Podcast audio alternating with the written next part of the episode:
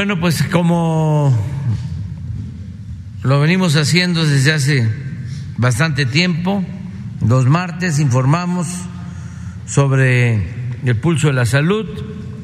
Eh, es importante tomar en cuenta que al bajar la intensidad de los contagios por COVID, afortunadamente, hemos eh, retomado el plan inicial anterior al COVID de consolidar el sistema de salud pública del país para que los que no tienen seguridad social, que es más de la mitad de la población, puedan contar con atención médica, medicamentos gratuitos vamos a levantar y ya iniciamos el proceso, el sistema de salud pública que estaba en el suelo.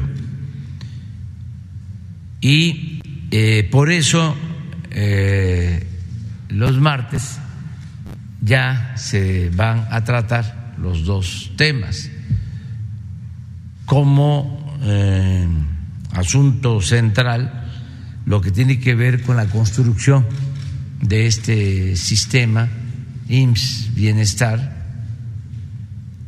que ya se aplica casi al 100%, como va a funcionar en todo el país el año próximo, en los estados de Nayarit, de Colima y de Tlaxcala. Pero eh, ese modelo es el que va a irse ampliando. Eh, ahora lo va a explicar Zoé Robledo, director del Seguro Social, con todos los inconvenientes, obstáculos, sobre todo la falta de médicos y de especialistas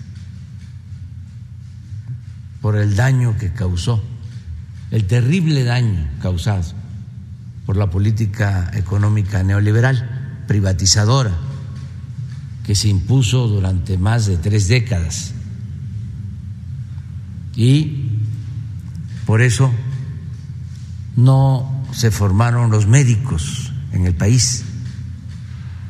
Y actualmente hay un déficit, un faltante de médicos y sobre todo de especialistas.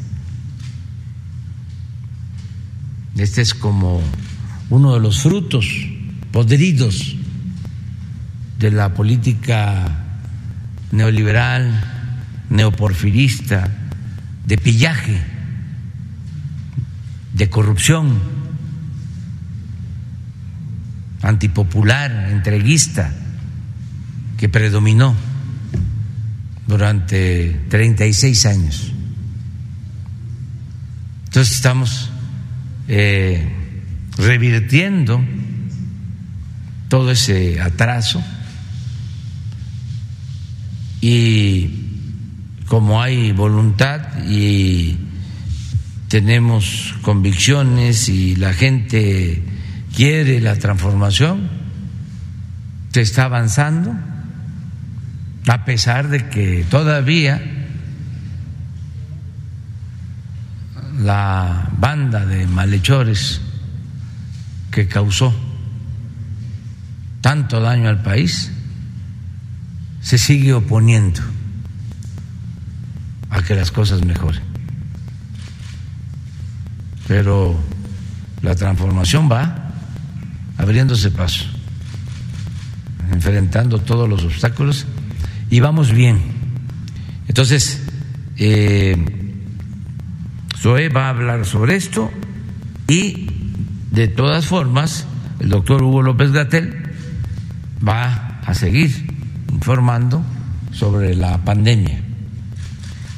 Eh, terminando ellos vamos a eh, establecer un enlace con Laura Velázquez, que está en Sabinas, en el rescate de los 10 mineros. Seguimos eh, trabajando, ella nos va a informar. Todos los días vamos a tener este informe. Eh, podríamos incluso empezar con Laura y luego lo de salud. Si ya estás, Laura, te escuchamos. Gracias, presidente. Muy buen día. Buen día para todos y para todas, señor presidente. Continuamos en la mina de Pinabete, en Sabinas, Coahuila.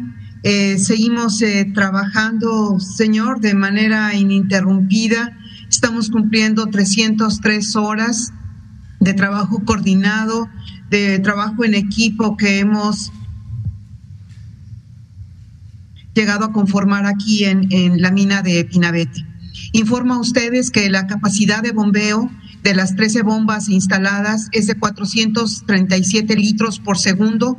El volumen estimado de agua desalojada de la presa Pinabete desde el pasado 3 de agosto es de 295 mil metros cúbicos. Eh, del análisis de los niveles registrados en las últimas horas, se concluye que se ha estabilizado el crecimiento de los tirantes al interior de los pozos.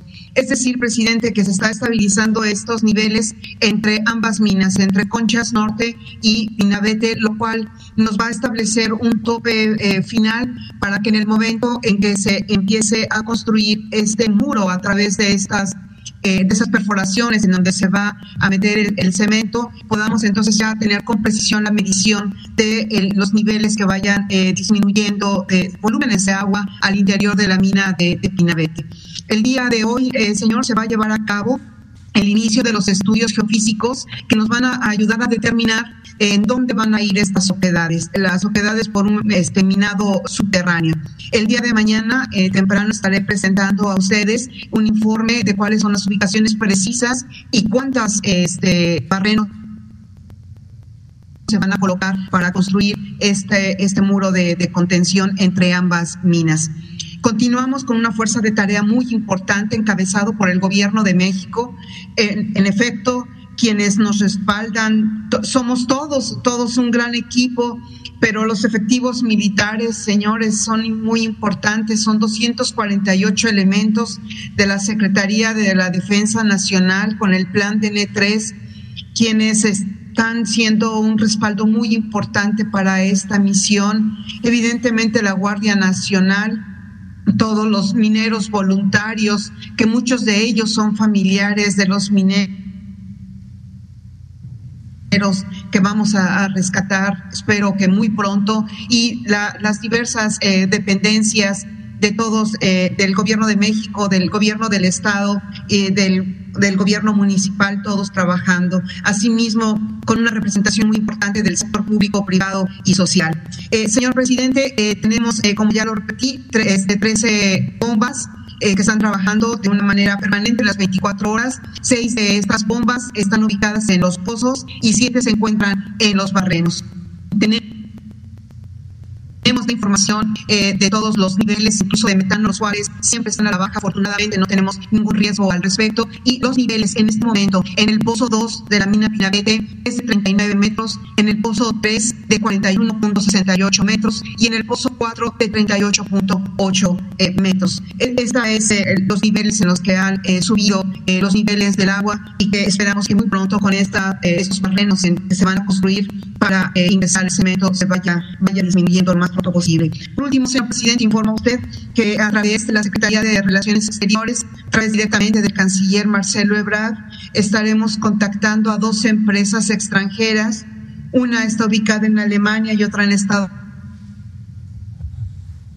Unidos. Platicaremos el día de hoy con ellos para saber quién es la que nos puede aportar la mejor opinión, la más amplia, tomando en cuenta las condiciones de nuestra mina. Eh, son dos empresas que eh, nos darán una opinión para eh, determinar las acciones con mayor precisión. Esta es una solicitud permanente por parte de las familias con quienes estamos de manera permanente con ellos eh, platicamos, nos acercamos, estamos atendiendo sus necesidades básicas para que la estancia en la mina Pinabete y la espera pues sea un, poco más eh, tranquila Estamos con ellos, presidente, no los dejamos. Son muy importantes para nosotros. Esa misión, por un lado, es evidentemente el rescate de nuestros mineros, pero por otro también es tener un respeto y cariño muy especial a los familiares. Vamos a continuar trabajando, señor presidente, lo mantengo informados de que la población de todas nuestras acciones. Muchas gracias, eh, Laura. Muchas gracias. Y mañana eh, nos vuelves a informar a todos y en el transcurso del día, como siempre lo hacemos, estamos eh, acordando asuntos. Gracias. Gracias, presidente. Ahora sí. Con permiso, señor presidente, muy buenos días a todas y todos. Como todos los martes, presentamos el plan de salud para el bienestar y iniciamos con la segunda Jornada Nacional de Reclutamiento y Contratación de Médicos Especialistas. Como ha dicho el presidente López Obrador, este quizá el déficit estructural más grande que tiene el sistema de salud. No haber formado los suficientes médicos, no haber tenido las plazas y los presupuestos suficientes para los médicos que necesita el propio sistema. Esta segunda jornada de reclutamiento que incorpora las necesidades de todas las instituciones de salud eh, y de atención médica de nuestro país que se lanzó el 21 de julio pasado, apenas ha tenido un avance de 598 médicos especialistas registrados para 10.495 plazas vacantes que se han ofrecido. Es decir, solamente el 5.7%. Y aquí se integran todas las instituciones, están también tanto los institutos nacionales, Pemex, el ISTE, el IMSS en su régimen ordinario y eh, INSABI e IMSS Bienestar como las dos eh, instituciones para atención a personas sin seguridad eh, social. Esta convocatoria eh, va a estar eh, vigente hasta el domingo 21 de agosto, es decir, durante este mes, y posteriormente cada institución seguirá haciendo sus procesos de reclutamiento y contratación de manera independiente para que nosotros demos paso a una tercer convocatoria, si podemos pasar a la, a la siguiente, enfocada en las, las necesidades que tiene el sistema para el plan de salud de, para el bienestar estar en los eh, estados, en los eh, 16 estados que han manifestado su intención y su interés de que este programa llegue a sus, a sus entidades. Se trata de una necesidad de 4.838 médicos especialistas, específicamente en atención médica para personas que no cuentan con seguridad social estas 15 entidades, Baja California Sur, Campeche, Ciudad de México, Colima, Durango, Guerrero, Michoacán, Morelos, Nayarit, Oaxaca, San Luis Potosí, Sonora, Sinaloa, Tlaxcala, Veracruz y Zacatecas. Como lo podemos ver aquí, eh, cómo se distribuyen por estado, el estado de Veracruz es que tiene la mayor necesidad de médicos especialistas con 1.318, lo sigue Michoacán con 569, Guerrero con 462 y Oaxaca con 360. Esta eh, nueva eh, etapa o tercera convocatoria la vamos a dar a conocer el próximo martes con todas sus, sus características. Mientras tanto, pues, seguimos invitando a, los médicos, médicos especialistas del, país a ingresar a médicos especialistas.mx para conocer en dónde sigue habiendo vacantes y oferta para ellas y ellos en todas las instituciones. Eh, además de estas convocatorias, podemos pasar a la siguiente. Se cuenta con el programa que, firmamos con servicios médicos cubanos del Ministerio de Salud de, del Gobierno de Cuba y a partir del 11 de agosto, 55 especialistas se incorporaron ya a los hospitales de Colima y 60 eh, a hospitales de Nayarit. Eh, en promedio, estos profesionales cuentan con más de 20 años de experiencia.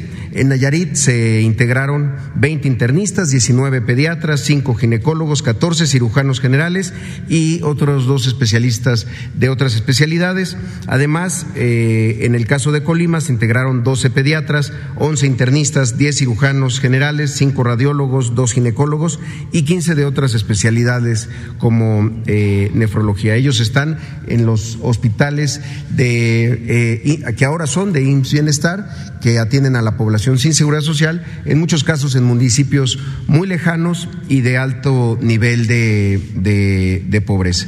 Eh, si podemos pasar a la siguiente para ver los avances generales. En el caso de Nayarit, ya con operación el programa en el 100% de las unidades, tanto de médico de segundo nivel, trata dos hospitales, unidades de necesidades médicas, la 9 de cancerología, de hemodiálisis y de cirugía ambulatoria y 145 centros de salud. En Bernal ya estamos con una base de incorporación de médicos subas de 37% de cobertura. Y respecto a la basificación la evolución de todas las categorías, esto incluye médicos, médicos generales, enfermeras, enfermeros y otro personal eh, paramédico. 909 trabajadores ya iniciaron su proceso de basificación, de los cuales 587 ya tienen una, una, base, después de muchos años de haber estado esperando. Capacitación, todo el personal está al 100, tanto primero como segundo nivel, y en términos de infraestructura, acciones de dignificación de espacios, se está creando un presupuesto de 237 millones de pesos, eh, 15 unidades, 15 hospitales, donde ya se incluyó esa etapa de 51.4 millones de pesos, y eh, 219 unidades que están siendo tenidas por Polizar con una base del 67%. Esto semana pasada, el gobernador Miguel Ángel Nar, el doctor Hugo Pérez realizando avances de hospital de, construcción de hace mucho tiempo que eh, vamos a poner en operación ese mismo año. Si podemos, eh, bueno, y respecto al vaso de, de recetas, tenemos un, un 92% eh, ya todos los hospitales y las unidades con el sistema de administración de, de insumos. Eh, en el proceso de adquisición de equipamiento se están adquiriendo 4.330 piezas por un monto de 194 millones de pesos, con un avance del 65% en el segundo nivel y del 50% en el primer nivel de atención. En el caso de Tlaxcala, si podemos pasar a la siguiente, por favor, los avances generales también con presencia ya en el 100% de las unidades, 10 hospitales, una unidad de especialidad eh, médica, la UNEM de detección y diagnóstico de cáncer de mama y 195 centros de salud. 75% es la cobertura en médicos especialistas en todos los en todos los turnos y en el proceso de basificación ya han iniciado este proceso 988 personas y ya cuentan con su base 648 profesionales de la salud. El 100% del personal de hospitales ya ha sido capacitado y estamos al 78%, 77% del personal en las unidades de en centros de, salud y las unidades de primer nivel para de operación de fiesta. Frente de es una inversión de 168 millones de pesos, 10 unidades de un nivel donde hace 166 millones de pesos, 5 unidades de nivel, una hace 25%, una de 108 millones de pesos. El lazo tenemos un apoyo de 92%, recetas eh, de manera y con el sistema de cronización en el 100% de los hospitales. Y también estamos en el proceso de compra de adquisición de 35 de retornamiento 300 de equipo con una base de 37% en lo que corresponde y de 20% para algún nivel. Finalmente, en tenemos una presencia del de las unidades de de y una unidad médica, el, Instituto Estatal de Cancerología y en 32 centros de salud. Hay una muy buena noticia, eh, tenemos especialistas con corporación de los médicos cubanos, pasamos de 155 a 310 especialistas de una necesidad de 319, es decir, en clima para todos, solamente nos faltan 9 médicas y médicos especialistas. Es decir, estamos en el 97% de la cobertura, quizá con el primer estado del país para los eh, sistemas estatales de atención a la social, con eh, un número tan cercano al 100% de, de cobertura de médicos especialistas. Y respecto al proceso de basificación, 729 personas que han iniciado su proceso de basificación, de las cuales 235 eh, ya tienen una, una, una base, una certeza laboral con una capacitación también al 100% del personal en hospitales y 98% en unidades de primer nivel. Respecto a la infraestructura y las acciones de dignificación de espacios, se está ejerciendo un presupuesto de 153 millones de pesos en cinco unidades de segundo nivel, que ya está al 99% ese de avance, y 68% de unidades de primer nivel, con un avance del 25%. El eh, abasto, el nivel de surtimiento de recetas completas, en Colima es del 94% y en cuanto a equipamiento estamos en el proceso de adquisición de 3.606 piezas de equipamiento con avance de 17% de nivel y 17.5% de avance en el segundo de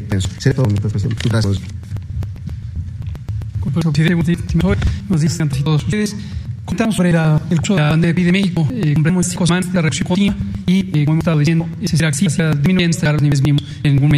De lo que tener presente que la epidemia COVID es una epidemia que sigue activa en forma asincrónica en todo el mundo y que todavía algunas predicciones digan que conforme se va estableciendo una fase temporal relacionada con la estación fría, un ciclo en los distintos países del mundo donde termina en invierno y se reduzca en verano. Tenemos delicio y eh, pues se me el patrón también. Pero con ese sistema de reducción en las hospitalizaciones y una franca tendencia eh, se a reducir la ocupación unitaria médica. Los que ingresan ocupados son quienes existen en hospitales. Este 8% de las unidades COVID en casos generales están ocupadas y solamente el 3% de esas unidades eh, eran sus niveles.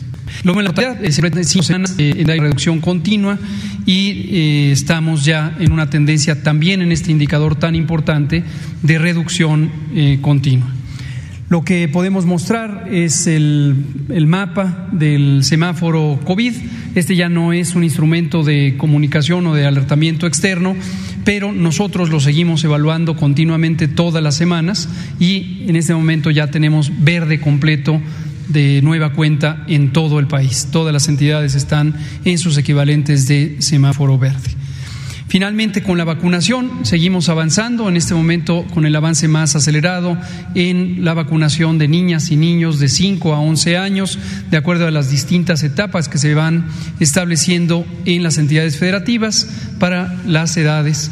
La mayoría ya están en los ocho años, en algunos eh, casos, como en la Ciudad de México, ya estamos vacunando a niñas, niños de siete años y no vamos a desde el año. Tenemos 40% de eh, cobertura en el GRUDED y los otros eh, pues, completan un 81% genera se ve en el cuadro B de izquierda para toda la presión elegible a la segunda. Y los eh, con una sacanos de la recuerda portal, pero obviamente prácticamente estamos llegando ya a 57 millones de personas que reciben su software. Esto, aprende. No tenemos. Bueno, lo que tenemos es eh, tres mujeres. Eh, La compañía, compañía dos, otra compañía, eh, compañía dos, eh, tres, tres. Y tú, el compañero que es medio y. Ya, Ahí va. Ve tanto. Sí, haciendo unas señales para la por apunte en estas manos que crees que envía formalmente la habilitud de tracción que fallaron ustedes de soldados sámicos y usted que en una acuerdo que lo dice no sabe pero en santo eh pero lis que ha eh de pena eh, y eso en el a una bike eh parte de lo que contempla bien solicitud de extradición es que usted tiene la opción de decidir a qué estado se podría enviar. Preguntarle en primera instancia al ser esta decisión que le confiere a usted eh si qué va a considerar para estos eh, en términos de extradición y a dónde estaría eh, se estaría esperando que en algún momento, pasado el proceso que se tiene que pasar, eh, estaría siendo extraditado Caro Quintero. La verdad que los que ven esto, eh, pues son el secretario de Gobernación y el secretario de Relaciones Exteriores. Entonces voy a que ellos eh, les informen sobre lo que me estás preguntando. Tengo entendido, ayer creo que lo di a conocer, que el señor Caro Quintero ha promovido amparos. Entonces, su asunto está en la fiscalía y está en el poder judicial. Por lo que a nosotros corresponde, eh, vamos a fijar nuestra postura con la opinión del secretario de Gobernación y el secretario de Relaciones Exteriores. Es Ya efectivamente ustedes los asuntos por que ya me parece. Creo que sí, eh, las ya solicitud. La fiscalía, lo mismo. Refiere a su autorización. Fue- claro. Y por parte de que envíe informe que y de ese modo de que no se ha fue ser real, oportunidad que eh, esta gráfica pues, por el periodo de tuya, sino de Jare, eh, por ejemplo, de no yo pues estar enfrentando un o correr más de expreso de la manera pues entre rato que el otro lado pues pues la eh, tienen eh, cuidado tienen eh, si en mal cuenta este tipo de No, embarazo. no hay este, precisa. Y esto, eh, de una de exteriores, de acuerdo al procedimiento legal y los medios de cooperación que tienen nuestros los jóvenes. Es me queda pendiente un eh, también parte pues eh, de seguridad de Estados Unidos que que tengo en hijo de Cabinto que ellos estaban en unas dos veces en era ahí esto y en incluso yo estaba en mucha fiesta pues excelente de la de pero sí en la fue todo cómo fue que se manejó este tema de las No, detenciones Mire, ese ¿No hubo tantos intentos manejo de información. Eh, eh, surge esa intromisión. Alevosa de las agencias del gobierno de Estados Unidos en lo que tiene que ver con asuntos de nuestro país, empezó a manejarse esa eh, visión de que eh, no le tenían confianza al ejército, tenían confianza en la Marina. Eso lo empezaron a manejar durante el gobierno de Calderón. Que los operativos siempre de manera conjunta en la área y.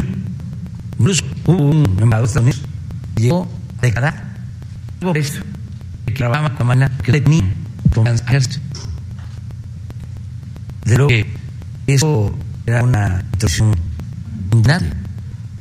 Por recuerdo que apuntó, puso mi ley de echar el argumento de.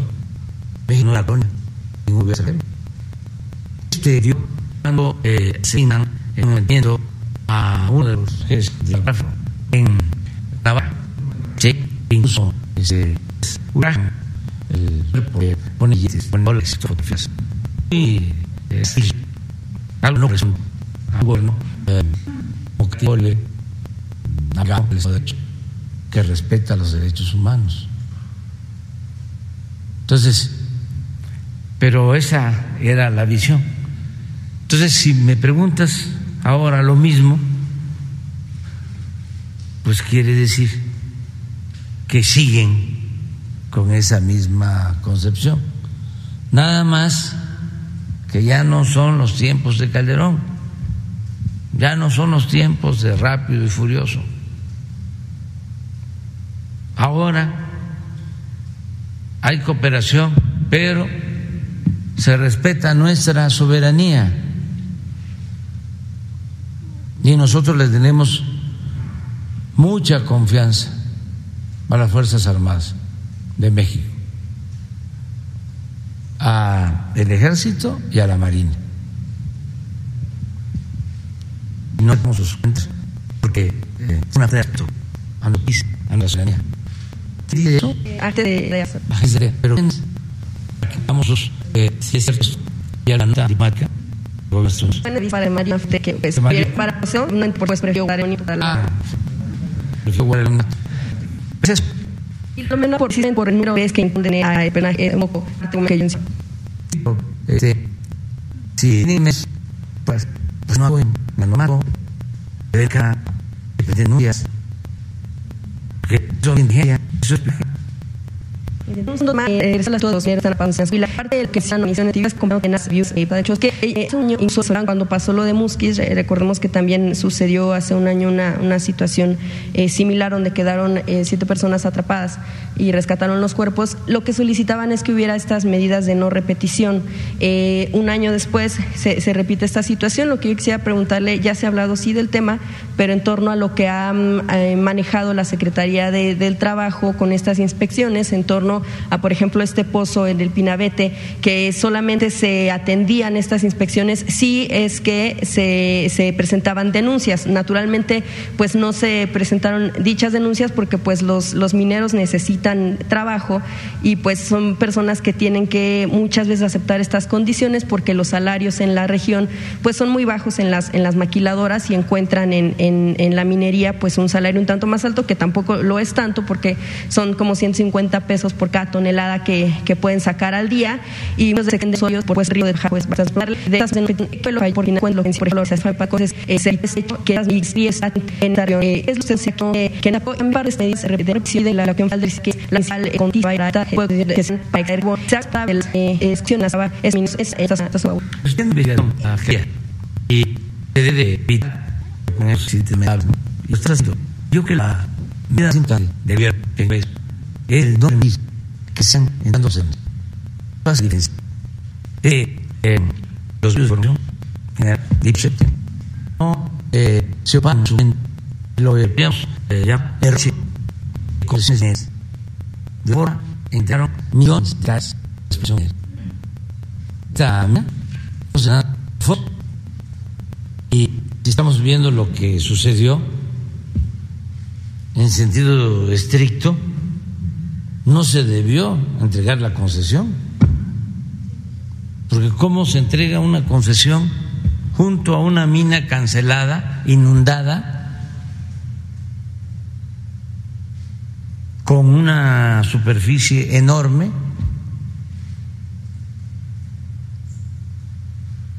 Entonces, eh, la Fiscalía tiene que hacer la investigación, sobre estos lamentables hechos. Y eh, nosotros continuar con la política de no seguir entregando concesiones. hemos entregado una. Y el gobierno general sí millones de concesiones para Las manaba los mineros la primera. Nuestra voz. A ellos extremos por eso la nos que sin se en el mundo se mandó se extran el acercar un centro en una era se de que es es mis clases en bastiones y la también eh las yo aquí les dime que el dueño de la fiscal la mera no que de lo está a la cola y no dudo de que lo siga viendo. Eso por un lado. Por otro lado, esos mismos casicazgos eh, se han opuesto a que los eh, trabajadores mineros se protejan y puedan sindicalizarse. Los amenazan. No pueden entrar los sindicatos. Nada más los autorizados por los que tienen control político y económico en la región. Entonces todo esto tiene que ir cambiando. Eh, y vimos que no hay se está durante el gobierno de los pasó el gobierno de Perón los cinco se está dando para entrar los y se inició y están no son suaves entonces es lo mismo ahora vamos a retarnos. Pero porque por hecho desde ya eh, va a haber entonces eso es lo peor todavía. La falta de escrúpulos morales. Ellos son parte del régimen de corrupción que lleva a estas desgracias y todavía de manera oportunista, trafican con el dolor de la gente, sacan raja política. Fue lo que hicieron cuando el incendio de la guardería ABC. Lo mismo, como se presentó esta desgracia antes de las elecciones con los medios. Que se comer y ahí eh, de de, que no es mala no se trata de es porque es muy bien eh, muy bien y no solo los que una responsable en estos. Tori te din a por y se y le dan se cansa. Hay os en la todavía control de pulmón de para hacer eso. Más preguntas que hay en esa violencia como como si promulgas grupos y tienen que el info se da tener esto a cosmos de estación menor no tiene eso sea tengo a la una que pero mensa alguna te de neoles de velos que es un día está lindo poder a líderes de grupos criminales sin que esto represente el amago por parte de los mismos con este tipo de acciones o con eh, ya eh, eh, agresiones directas a la, a la población, a la sociedad civil. Ya se han detenido a muchos de los que participaron en estos actos. Ayer se llevó a cabo una detención de quienes participaron en Tijuana. Fueron eh, detenidos en Sinaloa, entre Mochis y Culiacán.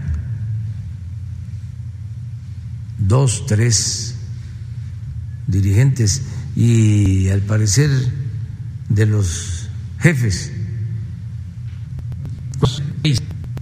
se va a y eh, lo paga para de eh, que los vehículos solos de la del no se habla que los hemos no pero que sirvan el de eso no nada más dar cuenta. Y así, es un y es de bien.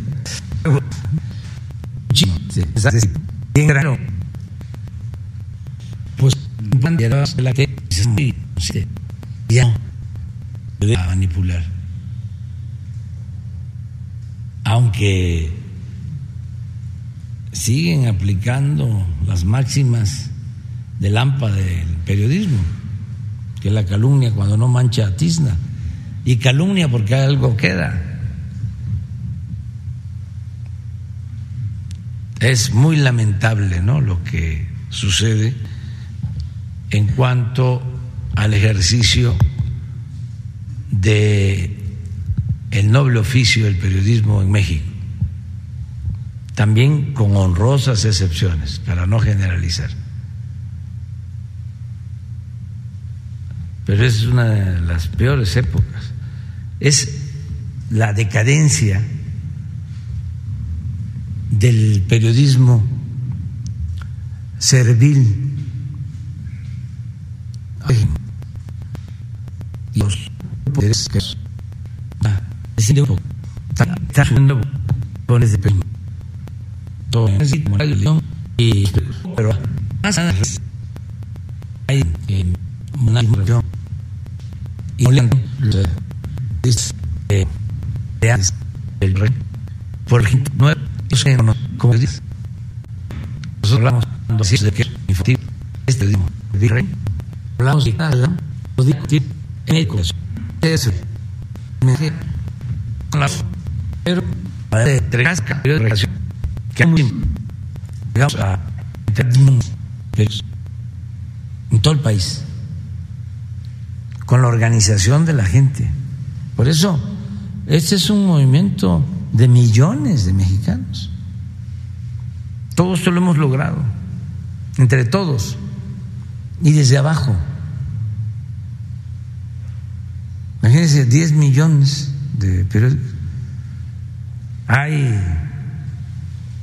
héroes anónimos de este movimiento en todos los pueblos que llegaba el periódico su contribución era esa ir casa por casa a entregar y ya la gente sabía y hasta cuando lo encontraban le decían ¿y el periódico? Bueno, hace dos y aunque sean jueces y así más por más de la necesita de ciudadana y con más de mija consiste que se acá luego que para las asociaciones trate ciudadano se dedique eso ya habrá fatiga pero se fue de frenar a grupos de enemigos de ticlinos de no es por para pero Sofía por la silencio y además garantizar el derecho a la información. Eso no no este no se da todavía pero sí se tiene que seguir avanzando ¿no? este con ese propósito. Muy bien. ¿Quién sigue? Compañera. Gracias, buenos días a todos. Gracias, señor presidente. Liliana Noble de Pulso Saludable. Buenos días a todas y a todos. Eh, recientemente, señor presidente, se presentaron eh, los resultados de la encuesta nacional de salud y nutrición en Salud 2021 que habla de la COVID-19. Ahí la investigadora ah, y doctora del Instituto Nacional de Salud Pública, Aranza Colchero, mencionaba con énfasis importante la necesidad de concientizar a la población. Eh, eh, para utilizar la de menos para la se de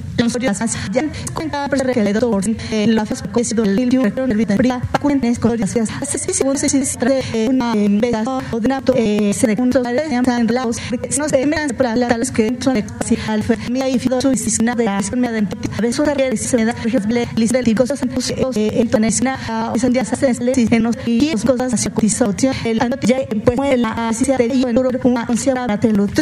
la por por ellos algunas veces rato dos hace de la pues en los se así cual es si la y si na na de todo y sale a la pedancia así que está merdos eh más doctor más le ofrecer de acá mirar todo los no van pero hay eh, obstáculos yo diría dos que son los principales uno lo de el control que tenían sobre la comercialización de los medicamentos. Eso era una uh, gran corrupción, increíble. Todavía ayer tratamos de que para contar con el 100% de los medicamentos necesitamos hacer acuerdos con la India, con Corea, con China. No ¿Qué se los los cortos eh, eh, la pena Entonces, eh, mucho. Yo dan. Por si estamos. Pero, imán, ganas esa entrega, digamos, que también. Bueno, ¿cómo estaban de los no digamos, inicias el segundo problema se da en este pero los que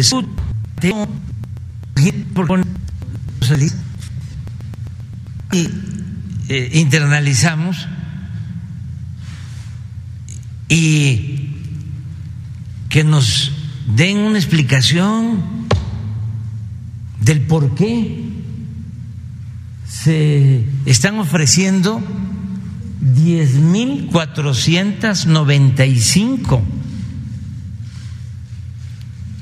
plazas a especialistas y solo se han registrado 598.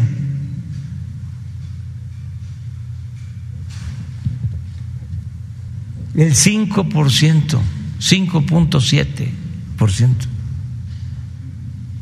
Imagínense cómo estaban y siguen estando, porque apenas estamos con la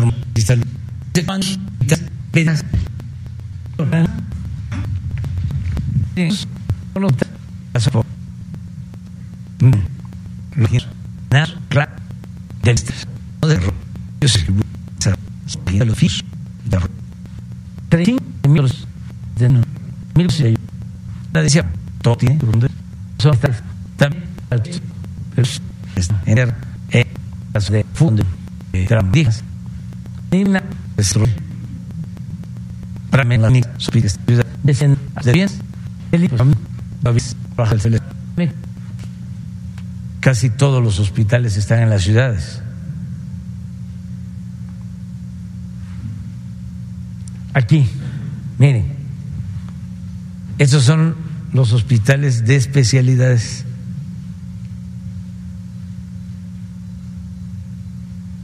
También en las ciudades. Tercer nivel de atención.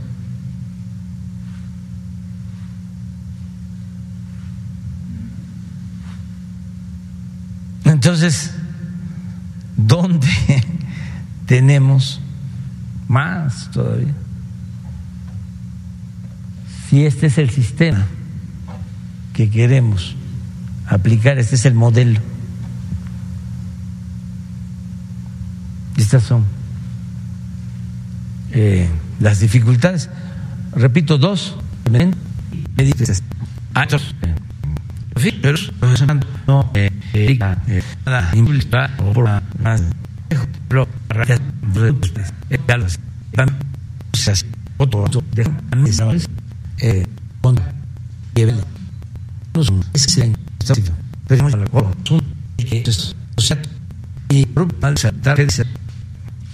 Se están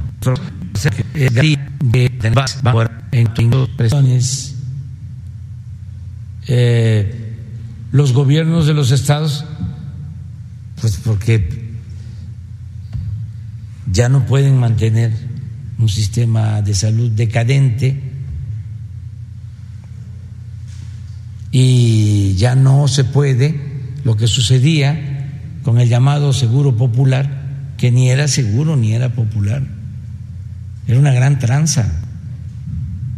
Se mandaban los dineros de la federación a los estados y se desviaban los fondos, se usaban en otras cosas.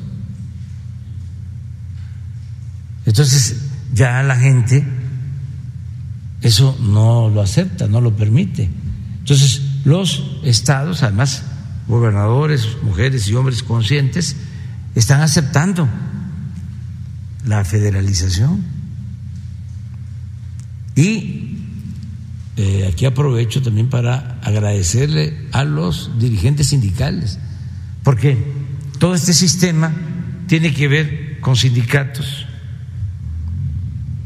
de salud, del ISTE, del seguro, y todos están ayudando. Los dos problemas estructurales mayores es el abasto de medicinas, que Ahí vamos y vamos a llegar al 100 y el más difícil de todos, la falta de médicos y de especialistas. Por eso le agradecemos mucho al hermano pueblo de Cuba, a su gobierno, y por eso resulta irracional, absurdo, el que se cuestione de que vengan médicos especialistas cubanos a solidarizarse con nosotros, porque necesitamos curar a nuestro pueblo y vamos a buscar médicos de otros países, pero vamos a tener al 100 todo el sistema de salud pública para población abierta, es decir, para los que no tienen seguridad social. Y como lo mencionó aquí Zoé, eh, 24 horas, 7 días a la semana. Porque lo que todavía prevalece es que hay un turno, cuando mucho. No hay dos, no hay tres, no hay médicos los fines de semana, no se puede uno enfermar el fin de semana. Y en equipo lo mismo. Por ejemplo, para hacer una intervención, eh, un cateterismo a un infartado, no hay en Tlaxcala eh, atención para eh, hacer esta atención, este intervencionismo. Hay en Puebla, pero no hay en Tlaxcala. Pero ni público ni privado. Entonces, ¿cuál es el propósito? Que tengamos en todos lados eh, estas eh, especialidades y que empecemos con lo preventivo que el que eh, padezca de un infarto, se le inyecte la medicina adecuada para quitarle coágulos y que alcance en una ambulancia a llegar a una clínica especializada y se le salve la vida. Me dio muchísimo gusto ir a Colima y ya eh, la hemodiálisis que es algo que duele muchísimo, porque hay personas que requieren dos tratamientos hasta por semana y los cobraban. ¿Por qué no explicas eso? ¿Y qué se está haciendo ahora? Porque se tiene que tomar en cuenta que todo esto que estamos construyendo es garantizar el derecho a la salud. Y es universal y gratuito. No se cobra. Pero ¿por qué no platicas, o informas sobre lo de la hemodiálisis? Claro que sí. Mucho gusto, señor presidente. Sí, en el caso de, Colima, y es lo que estamos haciendo en, todos los lugares, los servicios de, de hemodiálisis, las sesiones de hemodiálisis, esta terapia que sustituye la función eh, renal, eh, se cobraban ah, alrededor de 700 pesos por sesión. Eh, algunas personas, como lo ha dicho el presidente, requieren dos sesiones, incluso en algunos casos hasta tres sesiones a la semana. Y ese era un gasto de bolsillo directo para, para, los, para, para los usuarios del sistema. Lo que se estableció fue sustituir por completo. Muchos de estos eh, servicios están completamente subrogados, pero además con este cobro. Lo que se hizo fue sustituirlo, eh, tener más, más eh, capacidad, más sillones, más máquinas de, de hemodiálisis, pero uno de los elementos que nos permitió que hoy en Colima y en todos los estados de la transición ya no se cobre nada, es que la, la norma mexicana que existía para este para este tipo de, de, terapia establecía la obligación por parte de las instituciones de tener un nefrólogo en cada turno, en cada, en cada sala de, hemodiálisis. Eh, si bien los nefrólogos son claves para determinar los tratamientos y para el seguimiento, no necesariamente se tiene que tener eh, el nefrólogo ahí. Hay muchos médicos de otras especialidades, incluso médicos generales o enfermeras, enfermeros especializados que lo pueden hacer. Desde el año pasado empezamos a trabajar con la Secretaría de Salud, con COFEPRIS, una norma que además se habían establecido los propios eh, oferentes de los servicios de parte de lo privado y eso nos permitió no solamente crecer en el, en el número de espacios, sino que también se pueda crecer en el número de turnos para que sean más personas las que puedan acceder. Hoy no se cobra ni un solo peso. Si hacemos el cálculo, había personas que llegaban a erogar siete mil pesos eh, y en algunos casos que tenían que ir de otros lados, de otros municipios a la ciudad de Colima para, para atenderse. Entonces, eso nos está permitiendo atender a todos de manera gratuita y además de manera mucho más oportuna. Uno de los primeros efectos que ocurrió es que mucho más gente se empezó a acercar. Había una suerte de resignación en la lógica de que, pues, si iban a, la institución eh, pública, les iban a cobrar, entonces, pues ya simplemente buscaban alguna otra forma de atenderse o, eh, o dejaban de recibir la, la, atención. Entonces, son de los mecanismos que estamos implementando para, para retomar la rectoría del Estado y además para hacer público y gratuito lo que se había empezado a privatizar. Ahora, pregunta. Gracias, presidente. Con mucho gusto. Gracias, Liliana Noble de Pulso Saludable. La pregunta, efectivamente, como señala el presidente, en realidad es eh, parte de un tema mucho más profundo, más allá del tema de los consultorios adyacentes a las farmacias, pero comentaré brevemente de ambas cosas. Eh, primero, sobre los consultorios adyacentes. Eh, en los últimos aproximadamente ocho años a diez años, se empezaron a establecer este tipo de unidades de atención médica, consultorios, pegados a la farmacia, eh, adyacentes a farmacias. No en cualquier farmacia, sino en un conjunto de farmacias de cadena o farmacias corporativas, que son empresas muy lucrativas que tienen presencia en casi todo el territorio nacional. La idea básica con la que estos consultorios empezaron a hacer eh, fama y después a tener una clientela importante fue que tienen eh, una resolución inmediata que aparentemente soluciona problemas de salud porque simplemente hay que pararse en el consultorio, no se necesita hacer cita y se le atiende. Entonces eso empezó a atraer a la población que le parecía inconveniente, y desde luego puede serlo, el hacer eh, filas o tener tiempos de espera en las instituciones públicas. Entonces la fórmula parecía genial, ¿no? la población se, eh, fue muy entusiasta de tener esto, voy a la esquina, además hay una gran cantidad de consultorios por todos lados. ¿Quién se puede oponer a una situación así? Pero cuando se analiza esto de manera eh, puntual, se puede ver que en realidad es un gran engaño. ¿En qué sentido?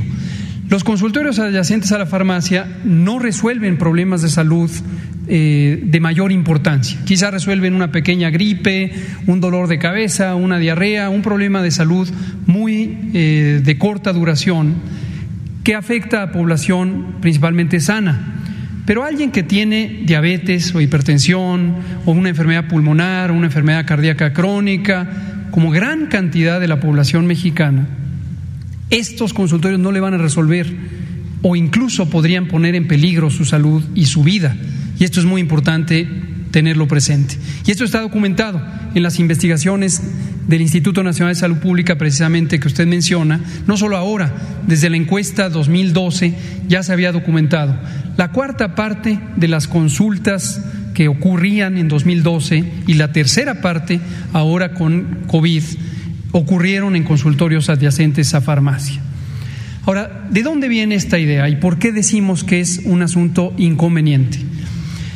Las condiciones, incluso laborales, del personal médico, médicas y médicos, en general son eh, personas jóvenes, médicas y médicos generales, que trabajan en estos consultorios, son condiciones muy precarias, hay todo un tema incluso de justicia laboral o incluso de cumplimiento de las leyes relativas a las condiciones laborales que podrían estar siendo violadas sistemáticamente en estos consultorios adyacentes a farmacia por estas corporaciones. Son contrataciones eventuales el otro día un reportero aquí cuestionaba el tema de los médicos cubanos y utilizaba una serie de consignas que han sido sembradas por grupos muy conservadores en México, también en Estados Unidos, en Miami y otros lugares, para referirse a estas condiciones laborales de los médicos cubanos, lo cual es completamente falaz, como ya se comentó.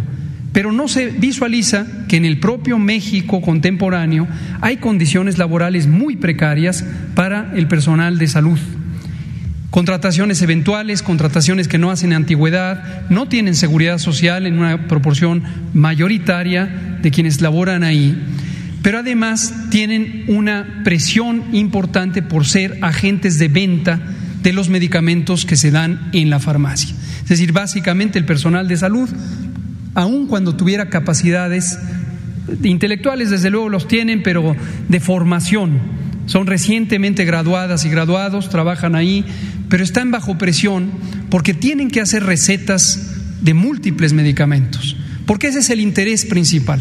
No es dar consulta, no es resolver un problema de salud. Algunas de esas cadenas incluso no cobran por la consulta y le llaman asesoría médica gratuita, porque no lo consideran relevante el acto médico, la deliberación diagnóstica, el razonamiento, la exploración del paciente. Para estas cadenas de farmacias lo importante es que salgan con una receta de 6, 8, 10, 15 medicamentos, la gran mayoría no indicados, no correctamente indicados. Abuso en el uso de antibióticos. En COVID vimos muy problemático el abuso de antibióticos, de esteroides, que causaron muchas complicaciones o incluso la muerte de personas que fueron atendidas en estos consultorios. Ahora, de manera más profunda, ¿cuál es el origen de esto? Ya señalaba el presidente todo este proceso de desmantelamiento del sistema público de salud. Esto lleva los 36 años al menos del neoliberalismo y se está documentado. los propios exsecretarios de salud que participaron en este proceso lo han documentado, eh, casi es una confesión de parte, no hay ninguna difamación. Ellas, ellos mismos fueron parte de un proyecto diseñado para desmantelar lo público. Esto empezó en el sexenio de Miguel de la Madrid, el secretario de entonces era el doctor Guillermo Soberón Acevedo, que ha sido muy influyente en el mundo médico, ex rector de la UNAM también, en paz descanse, murió hace un año, y él formuló, incluso teóricamente, el proceso de desmantelamiento de lo público para sustituirlo por lo privado. Siguieron, por supuesto, los correspondientes secretarios de salud, de Salinas, de Cedillo, de Fox, de Calderón, de Peña Nieto. La idea básica, porque esto no fue un invento mexicano, esto fue un invento de los eh, sistemas financieros globales, el Banco Mundial, el Banco Interamericano de Desarrollo, el Fondo Monetario Internacional, y se aplicó en una gran cantidad de países del mundo, destacadamente en América Latina, incluyendo el Chile de Pinochet y varios otros países, Colombia, con los gobiernos de derecha que se tenían hasta hace muy pocas eh, semanas, y que el modelo era desmantelar lo público. ¿Por qué razón? La salud es una empresa muy lucrativa en el mundo.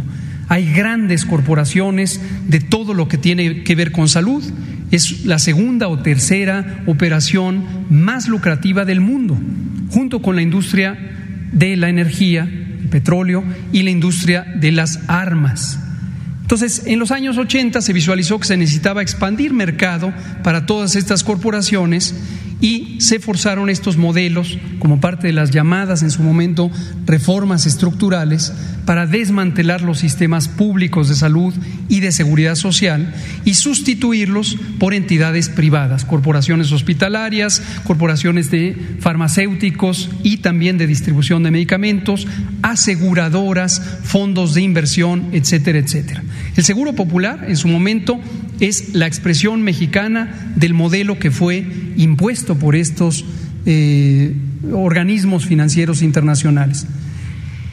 Y básicamente la apuesta fue que el sector privado iba a ser capaz de proveer servicios de salud para la población.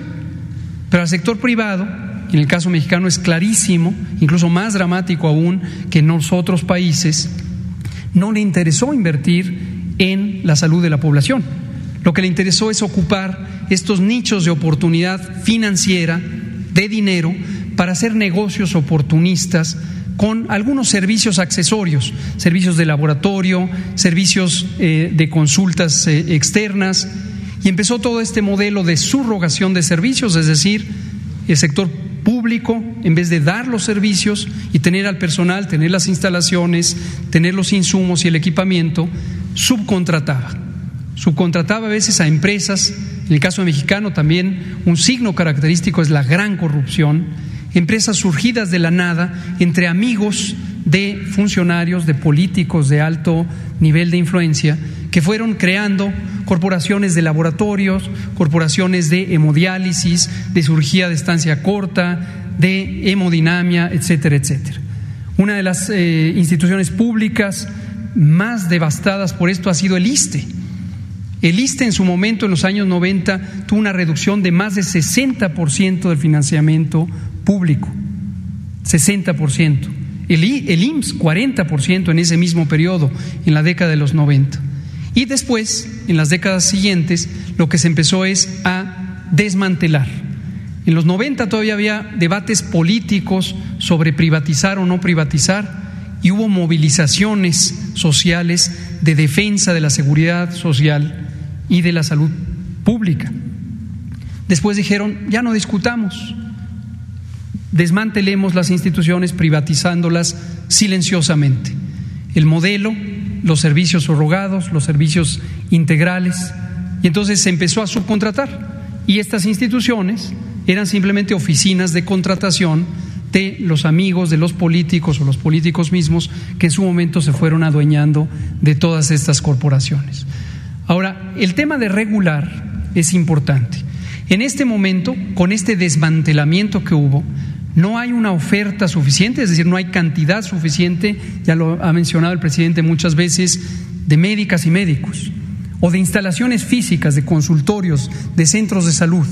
Por eso lo estamos recuperando. Estamos instalando capacidades. SOE ha presentado aquí muchas veces cómo en tan solo 100 días se logró reinstalar la capacidad de hacer cirugías o de realizar servicios especializados de atención médica o simplemente de dar consulta para la atención del parto o la atención de la niñez en los centros de salud del Bienestar que hoy están incorporando a los servicios estatales de salud. Va a haber una fase de transición. En ese sentido, los consultorios adjuntos o adyacentes a farmacia hoy cubren una necesidad, pero lamentablemente en condiciones muy precarias. Precarias para la población que se atiende, precarias para los trabajadores, médicos y médicas que laboran ahí y en cambio muy lucrativas para esas corporaciones. Pero no podemos cancelarlos de tajo.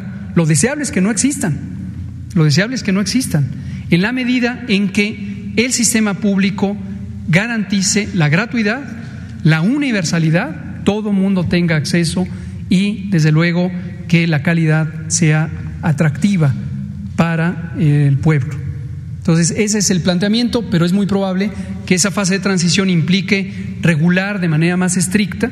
Parte de la corrupción, parte del desmantelamiento fue el uso discrecional de las agencias de regulación, en el caso nuestro, COFEPRIS, para dar permisos a diestra y siniestra y permitir estas operaciones que son de muy baja calidad. Gracias. Gracias. Eh, señor presidente, y en una segunda pregunta, aquí, eh, igual en esta encuesta nacional de salud y nutrición en Salud 2021, el doctor Eduardo Lascano, el director general del Instituto Nacional de Salud Pública, hacía referencia a las enfermedades crónico-degenerativas, las no transmisibles, la diabetes mellitus, obesidad.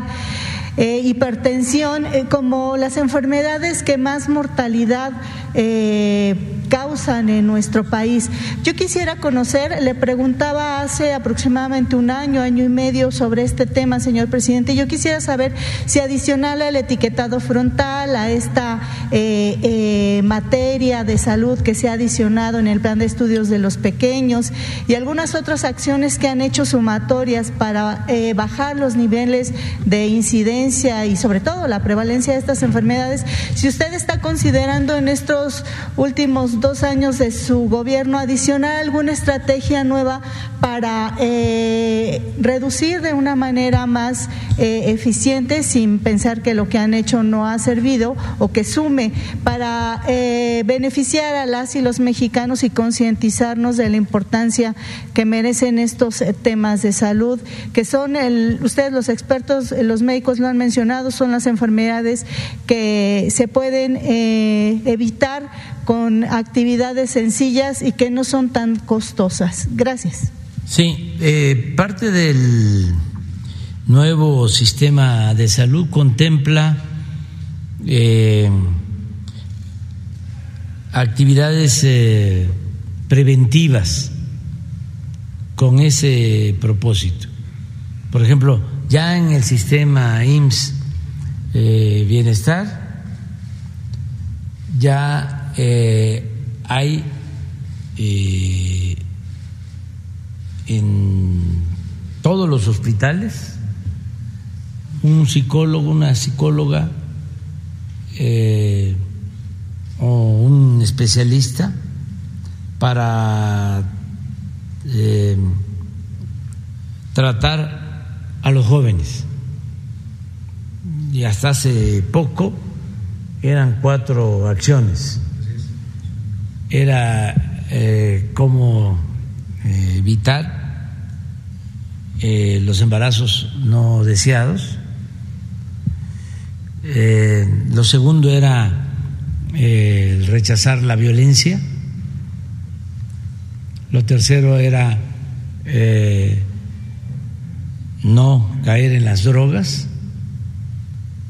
Y lo cuarto, eh, lo que tiene que ver con la alimentación, no consumir productos chatarra, buscar una alimentación nutritiva, eh, sana. Y ahora se agregó lo de eh, enfermedades eh, mentales, porque es algo que existe y no tenía mucha atención. hay muchos problemas psicológicos, mentales, y ya se está atendiendo. Son cinco este, acciones que ya se están atendiendo en eh, los nuevos eh, hospitales, en el sistema que se está aplicando.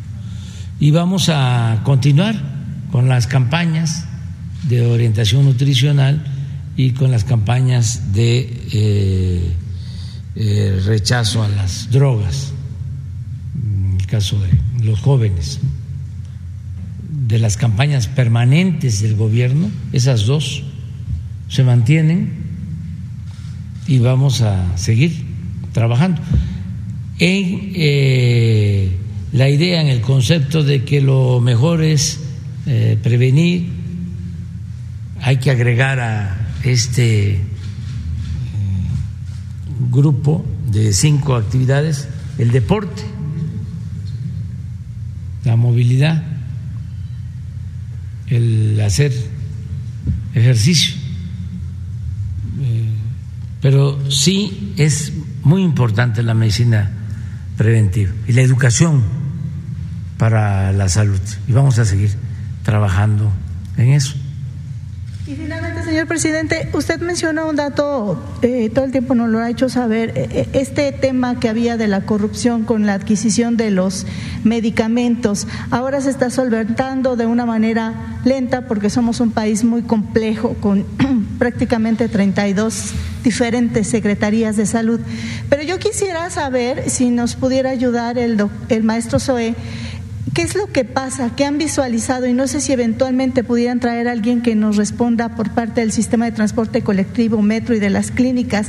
Llegan los medicamentos a través de las compras consolidadas, eso es evidente, sí está ocurriendo. Cuando llegan a las unidades hospitalarias también está pasando, pero cuando se tienen que administrar o se tienen que dar estos medicamentos de la farmacia, de la institución al derechohabiente, ahí hay una pérdida importante de estos insumos. Los pacientes se quejan de llegar a estas farmacias, sobre todo en las clínicas del metro, y no hay medicamentos, pero la, he hecho varias preguntas, investigaciones al respecto y nos dicen es que sí están llegando los medicamentos, pero el usuario final no lo tiene. Ahí qué es lo que está pasando y qué se está haciendo al respecto. Sí, eh, se está trabajando bien. Sí, son eh, tramos igual que hay que ir este, venciendo la distribución, bueno, mm, la adquisición de las medicinas. Ahí hay un problema. Luego, la distribución, eran empresas también que hacían su agosto con la distribución. Eh, lo tercero, la última milla, o sea, del centro de distribuidor al centro de salud o al hospital. Y luego el manejo de los medicamentos al interior del centro de salud y de los hospitales para el paciente. A ver, soy. Sí, bueno, como lo acaba de mencionar el, el presidente, para que tengamos una receta que se cumple completa en una farmacia, y aquí la parte de que sea completa es importante porque una receta que tiene dos o tres eh, medicamentos, pero solo se entrega uno o, dos y falta uno, pues no está satisfecha. Y, y como lo dijo el presidente, son varios tramos de control. Hay una primera parte que tiene que ver con el cumplimiento de los contratos eh, eh, con la compra que hizo Insabi, muchas empresas, muchos laboratorios que cumplen a cabalidad, otros no, y eso es importante señalarlo, y se tienen que imponer las, las sanciones, rescisiones de contrato, multas, penalizaciones y en algunos casos este, denuncia. Y, y creo que es importante también aclararlo. Hay algunas empresas que no necesariamente cumplen porque quizá cuando hicieron el proceso de licitación ofertaron algo que no iban a poder eh, cumplir. Y ahí también pues llamamos a esa responsabilidad por parte de los, de los laboratorios. Después de, cuando las empresas eh, cumplen bien con su contrato, como se acaba de señalar, se hace una eh, concentración en los almacenes centrales de las diferentes instituciones y en los estados, en almacenes estatales. Y de ahí eh, hacia las eh, unidades, ya sea hospitales o, las unidades de primer nivel, que son las que están más dispersas, las que son más, más pequeñas, ese tramo de la última milla también muchas veces puede ser... Eh, uno de los espacios o cuellos de botella. Ahora, efectivamente, nosotros todas las semanas verificamos ese indicador, en donde hubo un, hay un abasto suficiente, incluso de, de varios meses que hay inventario, pero que la receta no se cumplió.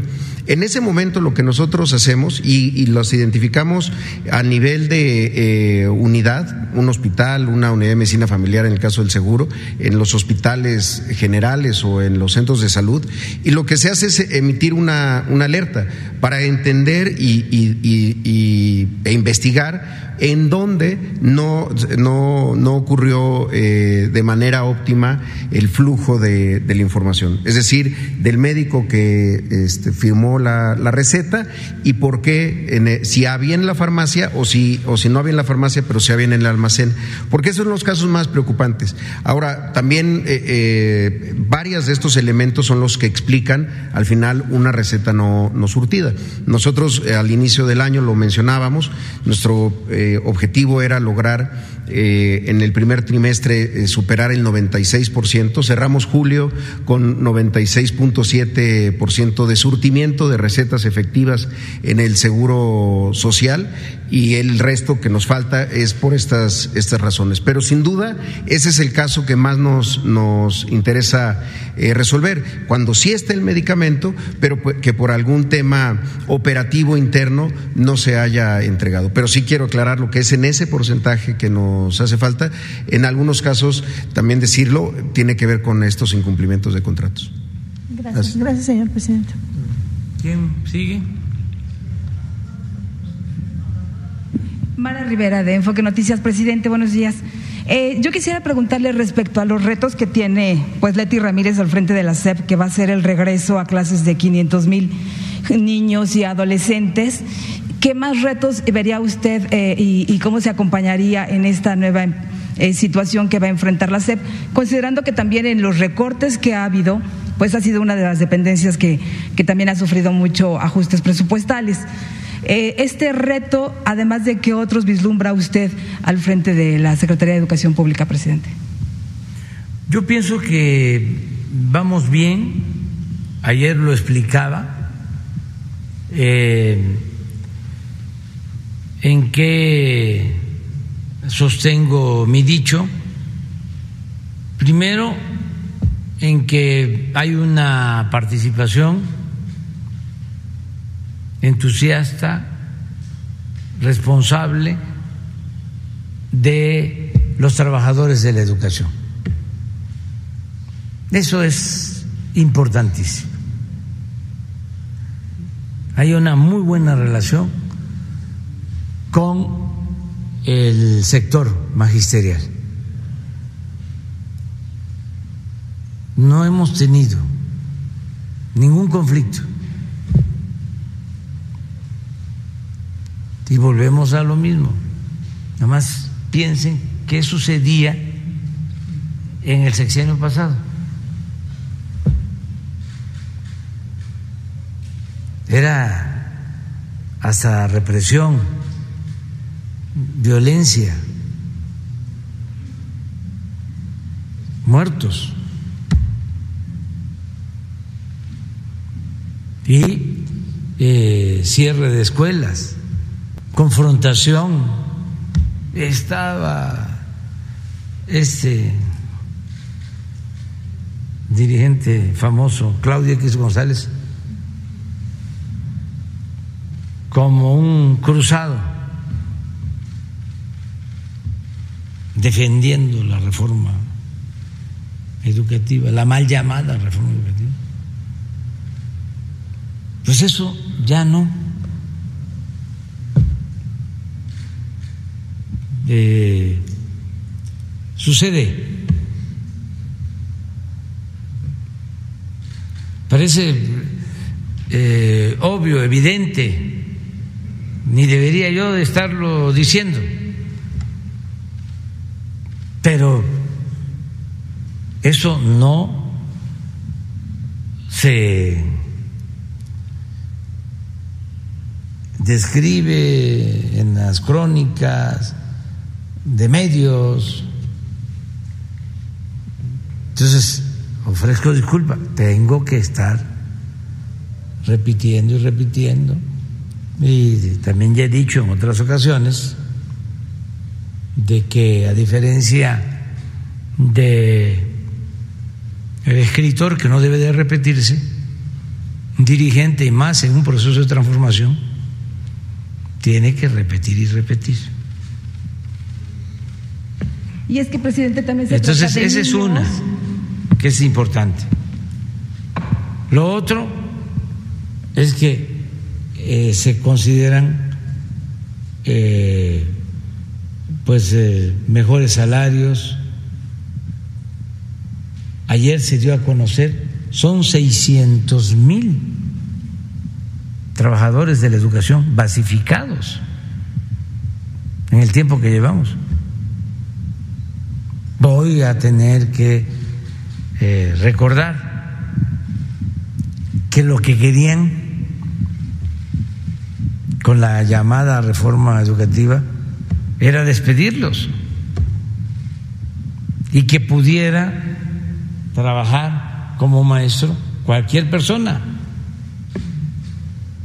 Por eso había un plan de cerrar todas las eh, normales. Entonces, eso ya no sucede. Acabamos de aumentar el sueldo de los maestros que ganan menos. Y tú hiciste el señalamiento de que ahora que hay menos presupuesto. No, ahora hay más presupuesto que nunca para la educación. Porque eh, una cosa es que haya austeridad y otra cosa es que no se invierta en educación.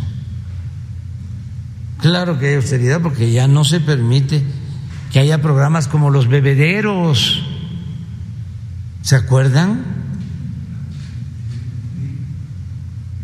Que eh, hubo una corrupción equivalente a 10 mil millones de pesos que supuestamente iban a poner bebederos en todas las escuelas. No pusieron los bebederos, se robaron el dinero. ¿Se acuerdan de los pizarrones electrónicos?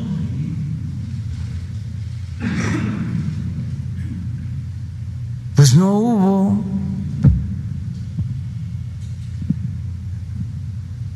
Entonces, eh, se está invirtiendo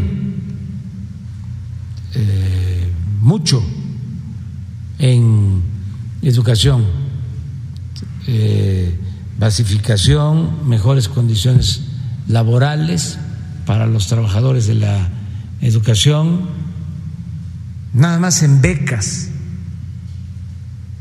¿Cuándo en el país se habían otorgado 11 millones de becas? ¿Cuándo? Y hubo un eh, experto de estos conservadores que llegó a decir que las becas no tenían nada que ver con la educación. Por lo mismo, no podían considerarse como una inversión destinada a la educación.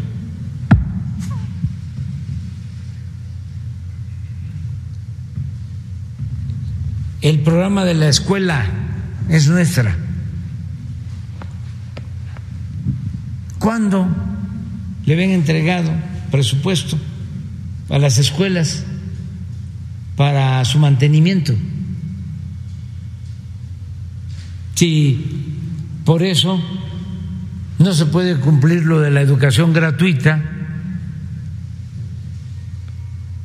porque siguen existiendo las cuotas, porque de ahí utilizan los directores, los maestros, para comprar los insumos que se requieren para limpiar las aulas y los baños y para la pintura. Ahora se está entregando a cada sociedad de madres, de padres de familia, su presupuesto para el mantenimiento, con el propósito de que la educación sea gratuita. Es un poco lo de salud. Se llamaban eh, cuotas de recuperación en salud. Saben que en todo este sistema nuevo ya no hay cajas. Y la culpa pues no era de los administradores o de los cajeros. Es que si no cobraban esa cuota de recuperación, no tenían ni siquiera para lo más indispensable en el hospital. Ahora se les está entregando el presupuesto. ¿Para que la atención médica y los medicamentos sean gratuitos? Y están cambiando también los contenidos educativos. O sea, va bien eh, todo lo relacionado con la educación. Imagínense atravesar por la crisis de la pandemia y que eh, se esté logrando que el regreso a clases signifique la participación de todos los que están en edad de estudiar. Ayer creo que dio a conocer la maestra Delfina de que se está incrementando la matrícula de estudiantes de nivel superior. Pasando esta crisis, provocada por la pandemia, que nos llevó a cerrar escuelas, el que haya este regreso a clases, este entusiasmo. Ayer, por ejemplo, regresaron los eh, jóvenes de educación media superior, muchos jóvenes, y pues contentos este, regresar a esa normalidad y ahora con el regreso a clases para educación básica, el lograr todo esto. Y con Leti pues vamos a garantizar que se siga fortaleciendo la educación pública. Y estoy optimista, vamos bien, no va a faltarle el sueldo a los maestros, no se les va a faltar el respeto como era antes, que se les faltaba el respeto. Eh, vamos a seguir entregando los presupuestos a las sociedades de padres y madres de familia. Ya van a venir los nuevos contenidos en los libros de texto. Vamos a seguir entregando las becas. Incluso va a haber un aumento en el monto de las becas para los estudiantes. Ya lo estamos contemplando para el presupuesto del año próximo. Ya vamos a hablar después. Aquí voy a tener que venir a presentarles la propuesta de presupuesto. Presidente, también le tocará entonces a Leti evaluar el rezago, porque finalmente fueron dos años de no ir a clases y, bueno, entonces ver eh, eh, hasta emocionalmente cómo regresan estos chicos, estos niños a la escuela, le tocará entonces a su gobierno pues hacer toda esta evaluación de qué tanto pegó o no la pandemia, ¿no? Sí, sí, tenemos que hacer eso. Es este una evaluación de todos los daños causados por la pandemia en lo educativo. Gracias. Ahora, en cuanto, cuando usted comenzó a hablar de la consolidación del sistema de salud, ya también tiene su tiempo, usted hablaba, presidente, de 326 hospitales que iban a analizarse el proyecto, sus proyectos para pues terminarlos porque en muchas ocasiones estaban inconclusos.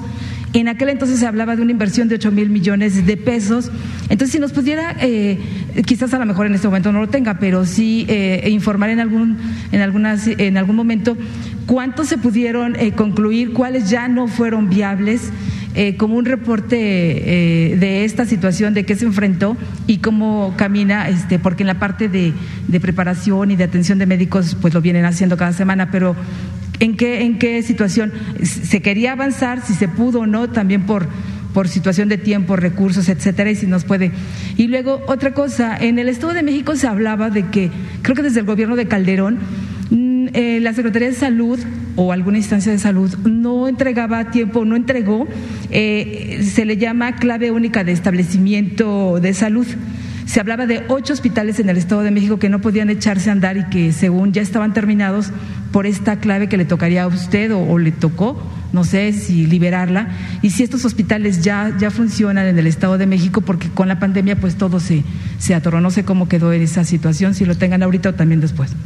Bueno, eh, en breve eh, encontramos muchos hospitales inconclusos, este, porque era una forma de robarse el dinero del presupuesto, empezar la construcción de un hospital. Ni siquiera consideraban de que no bastaba con construir un hospital, sino que eh, se requería pues equiparlo y el presupuesto de construcción eh, se obtenía, pero se necesitaba otra cantidad similar para el equipamiento y luego la operación. Pero como el propósito era el contrato y muchas veces eh, el soborno por entregar el contrato, pues ahí quedaba sin terminar la obra. De todo el gobierno, yo creo que fue en el sector salud donde encontramos más obras inconclusas, cientos de hospitales, eh, de centros de salud y hospitales, por todos lados, por todos lados, por esa eh, situación. Y eh, con la pandemia, porque el plan original era esto que estamos haciendo, yo incluso hasta hice una gira entrando al gobierno por 80 hospitales del INS Bienestar, porque ya traíamos esta idea.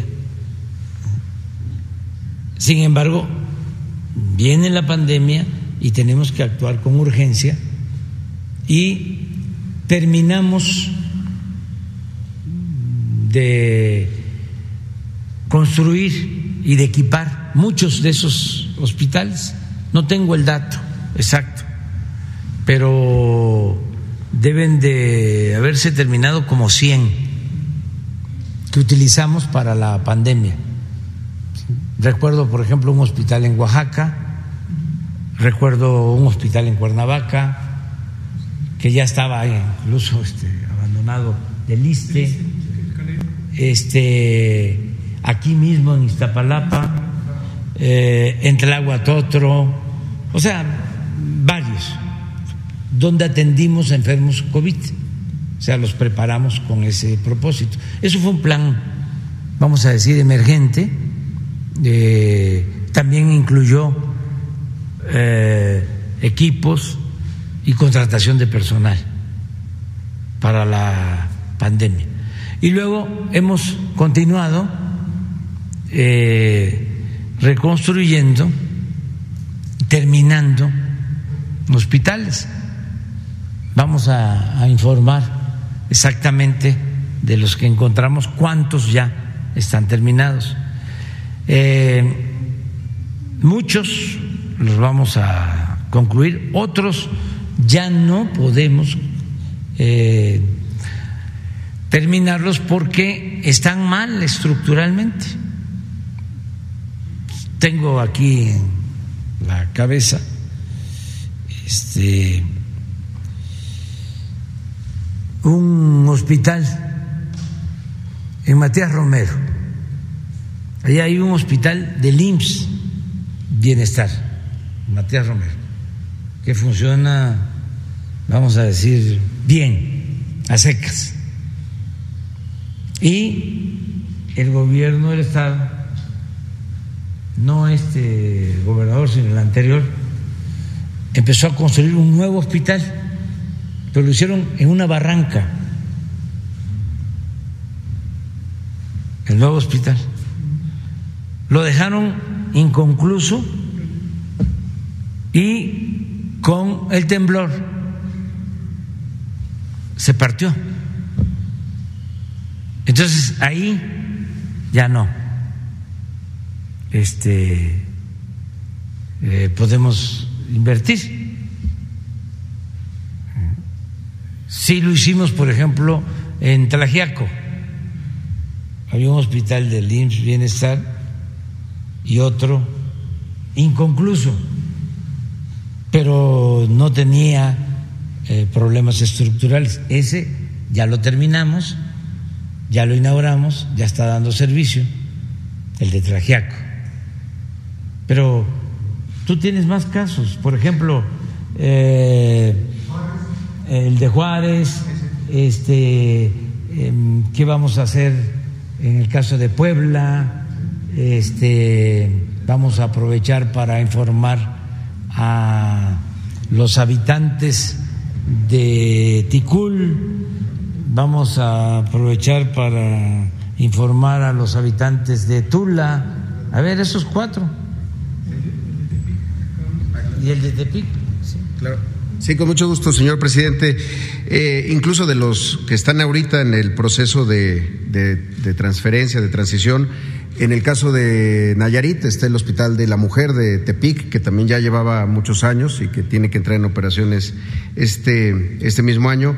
En Tuxpan también hay un hospital que además, pues por el tema del huracán se empezó a construir y ahorita eh, ya con la intervención de todas las instituciones. Estamos recuperando esa obra porque también iba, iba muy lento. Y solamente comentar, también está el de Hermosillo, que tiene que entrar en operaciones ya ahora el 15 de, de, septiembre, el de Culiacán, el Hospital General de Culiacán, que es la sustitución de, del anterior, que estamos en esa misma situación.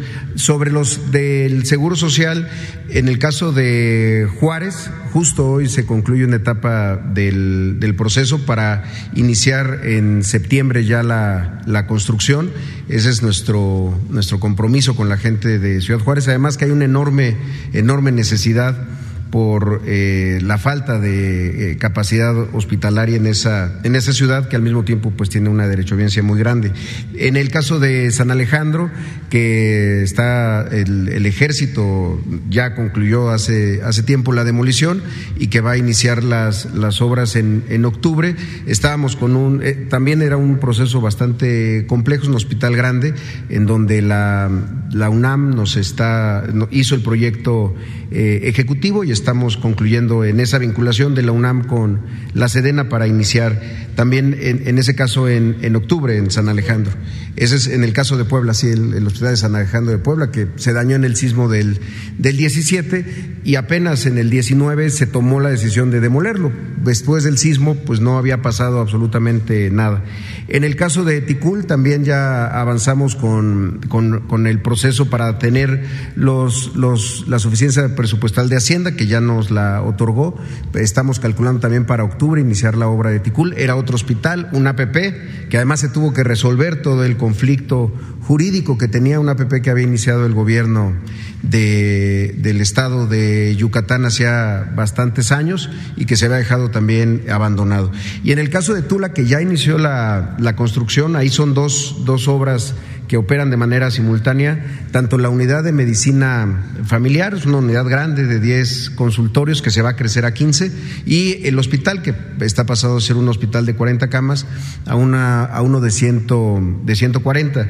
Eh, en ambos casos ya inició la, la construcción, estamos trabajándolo con, tanto con la UNAM como con, con CEMEX, eh, y estamos haciendo visitas eh, cada mes para ver los, los avances, pero esa obra ya, ya, ya inició para poderla entregar a la brevedad. Va a estar primero la unidad de medicina eh, familiar y también eh, a la par se empieza a construir el, el, hospital para estar entregándolo el próximo, el próximo año.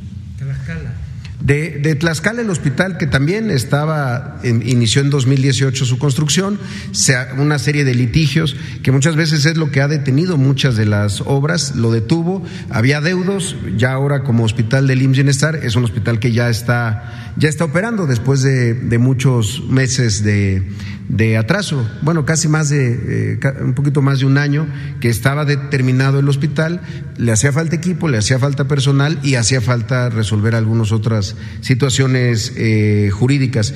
Y eh, bueno, y el caso de Tlajiaco, que ya ha comentado el señor presidente, que es un hospital que tenía un récord, cinco veces, este, al parecer se había inaugurado, pero nunca había entrado en funcionamiento. Lo que se hizo fue la sustitución del hospital del IMSS Bienestar, que es el que está operando, pero además se amplió. Es uno de los hospitales de IMSS Bienestar de los originales, digamos, que tiene las, las especialidades eh, básicas, la pediatría, ginecología, eh, cirugía, medicina interna, pero también tiene eh, los servicios de trauma y ortopedia y también otorrino, laringología.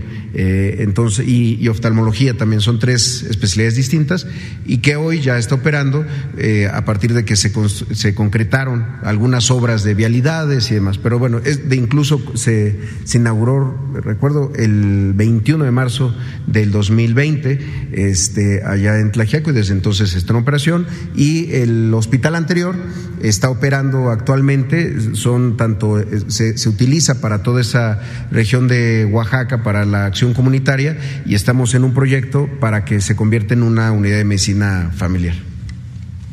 Este, faltan otros, o sea, le vamos a pedir a, al director del INSABI, a Juan Ferrer, que les entregue todo un informe Sí, porque sobre es 326, pero bueno. Sí, sí. Eh, por ejemplo, se terminó el hospital de El Iste en Villahermosa, este, y así, eh, muchos eh, otros, ¿no? Presidente, ya también para, para después, no sé si nos pueda ahondar sobre los proyectos inmobiliarios que la iniciativa privada está impulsando en lo que es Yucatán y Quintana Roo. Se dice que aprovechando la infraestructura también se van a construir, eh, ya lo ha comentado usted, eh, naves industriales, centros comerciales. Entonces, como para tener un panorama de cuánto va a significar esto para la economía, eh, monto de inversiones, empresas nacionales, extranjeras, que al final, bueno, se, se ha hablado así general, pero no tenemos, o, o si nos puede aclarar, así aterrizando, qué empresas, qué sectores, qué naves industriales de qué tipo para impulsar el sureste. Bueno, la, la, la verdad, lo cierto es de que el sureste está recibiendo eh, inversión como nunca, porque había un eh, desequilibrio, ya lo hemos comentado aquí, creció en el periodo neoliberal, así para este, describirlo, eh, crecieron las ciudades fronterizas, eh, las ciudades eh, turísticas, algunas ciudades capitales de los estados. No hubo un crecimiento uniforme, horizontal. ¿Qué sucedió? Y eso lo pueden ustedes constatar, también para los jóvenes, de los años 80 del siglo pasado a la fecha, desde que se está imponiendo o desde que se impuso el modelo neoliberal. Me río porque este, ya no, es así. y ya estoy yo este, queriendo eh, validar que nuestro gobierno se esté aplicando ese modelo cuando ya está ese modelo en la historia, pero en el basurero de la historia. Eh, este modelo comprende un periodo Acuérdense ustedes que han habido cuatro etapas, vamos a decir, en los últimos 80 años. Lo que se conoce como eh, el modelo del desarrollo eh, compartido. Bueno, primero, el modelo que se aplica desde los años 40 hasta los 70,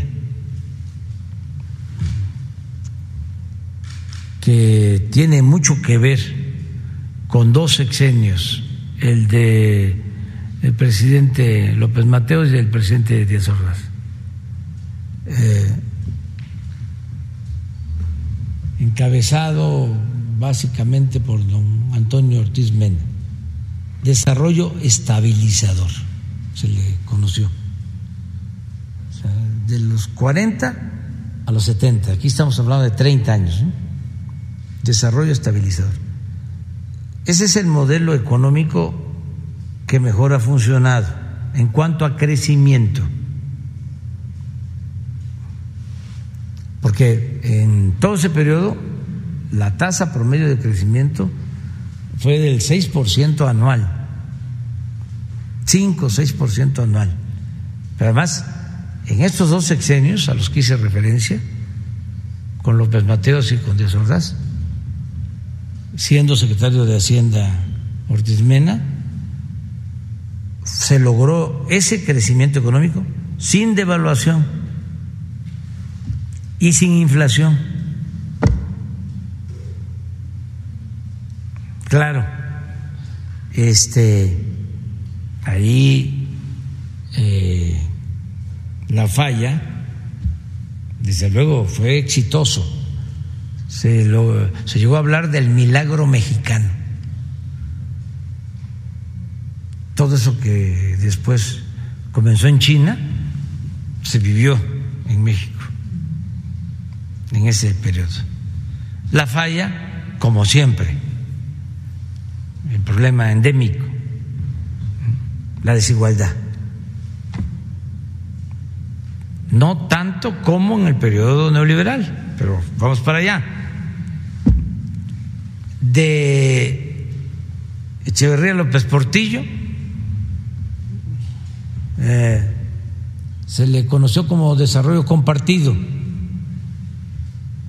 También hubo crecimiento, un promedio de un poco más del 3% anual, pero con devaluación inflación y endeudamiento. Pero también hay que decir que el periodo de desarrollo estabilizador no se endeudó el país. Luego empieza el periodo neoliberal, que es 36 años. Muy poco crecimiento, en general 2%. Per cápita, cero. Es decir, si se descuenta el crecimiento poblacional, 36 años sin crecimiento eh, muchísima concentración de capital en pocas manos, la peor desigualdad que ha habido en la historia y el peor saqueo, sin duda, de toda la historia de México.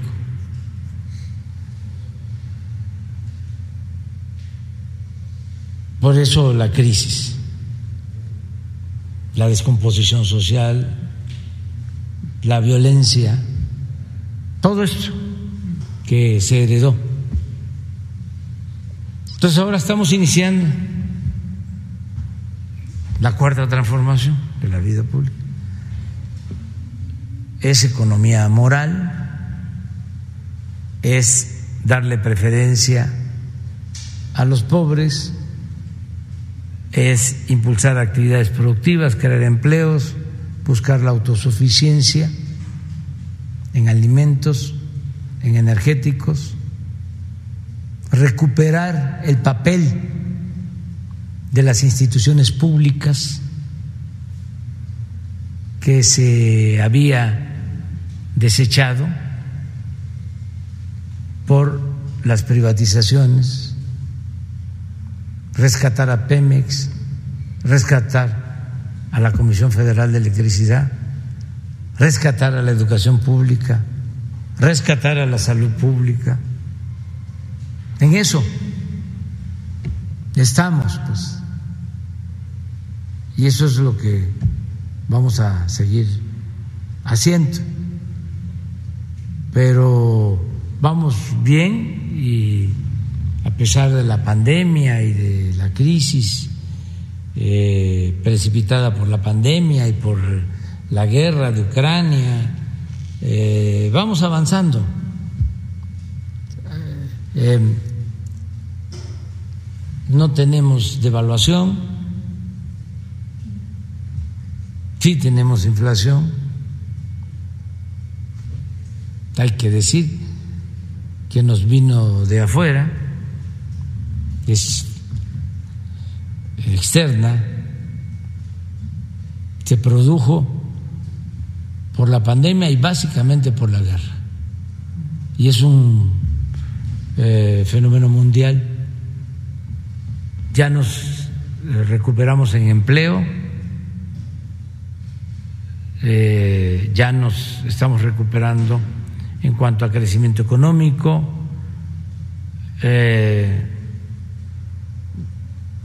Yo estoy seguro, en su momento lo vamos a aprobar, de que hay una mejor distribución del ingreso y por eso, aunque se nos cayó el crecimiento económico por la pandemia y por la crisis mundial, eh, hay más igualdad en el país. En la última encuesta sobre ingresos de hogares, eh, los más pobres aumentaron sus ingresos. Y esto se debe a tres factores. Cuatro, que tiene que ver con nuestro modelo los programas de bienestar, los aumentos al salario, el incremento en el reparto de utilidades y el aumento de las remesas. Todo eso nos ha permitido que abajo este, no se esté afectando tanto a la gente. Desde luego esto no significa de que ya este, salimos, no, vamos a seguir trabajando abajo. Fue importantísimo descubrirles el truco a estos corruptos. Pero imagínense la forma tan eh, ramplona y vil en que engañaban. Decían, nuestra sociedad pues es una sociedad por la desigualdad piramidal. En la base, millones de pobres. Una clase media no muy grande y una cúpula muy poderosa en lo económico. Entonces, todo el modelo económico consistía en transferirle recursos a la cúpula bajo el supuesto, aunque parezca increíble, de que si llovía fuerte arriba, goteaba abajo, salpicaba. como si la riqueza fuese permeable o contagiosa. Entonces, dijimos, no, no, no, no, no, ya el que tiene, ese sabe cómo hacerle, ¿para qué se le va a seguir dando más?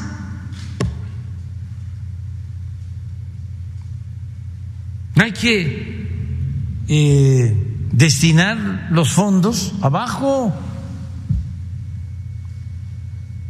y evitar también,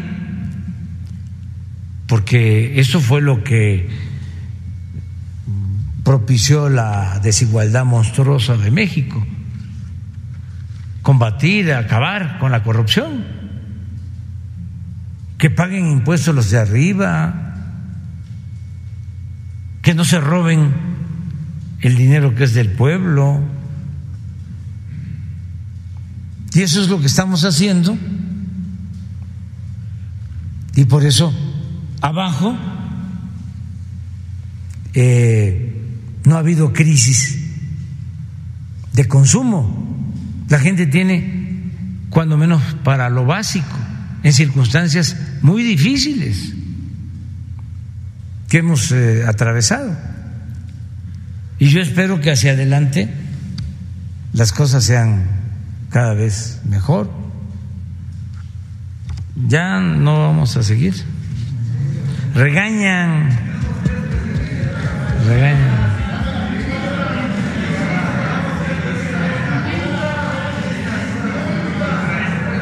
Entonces ya los que se quedaron, se quedaron.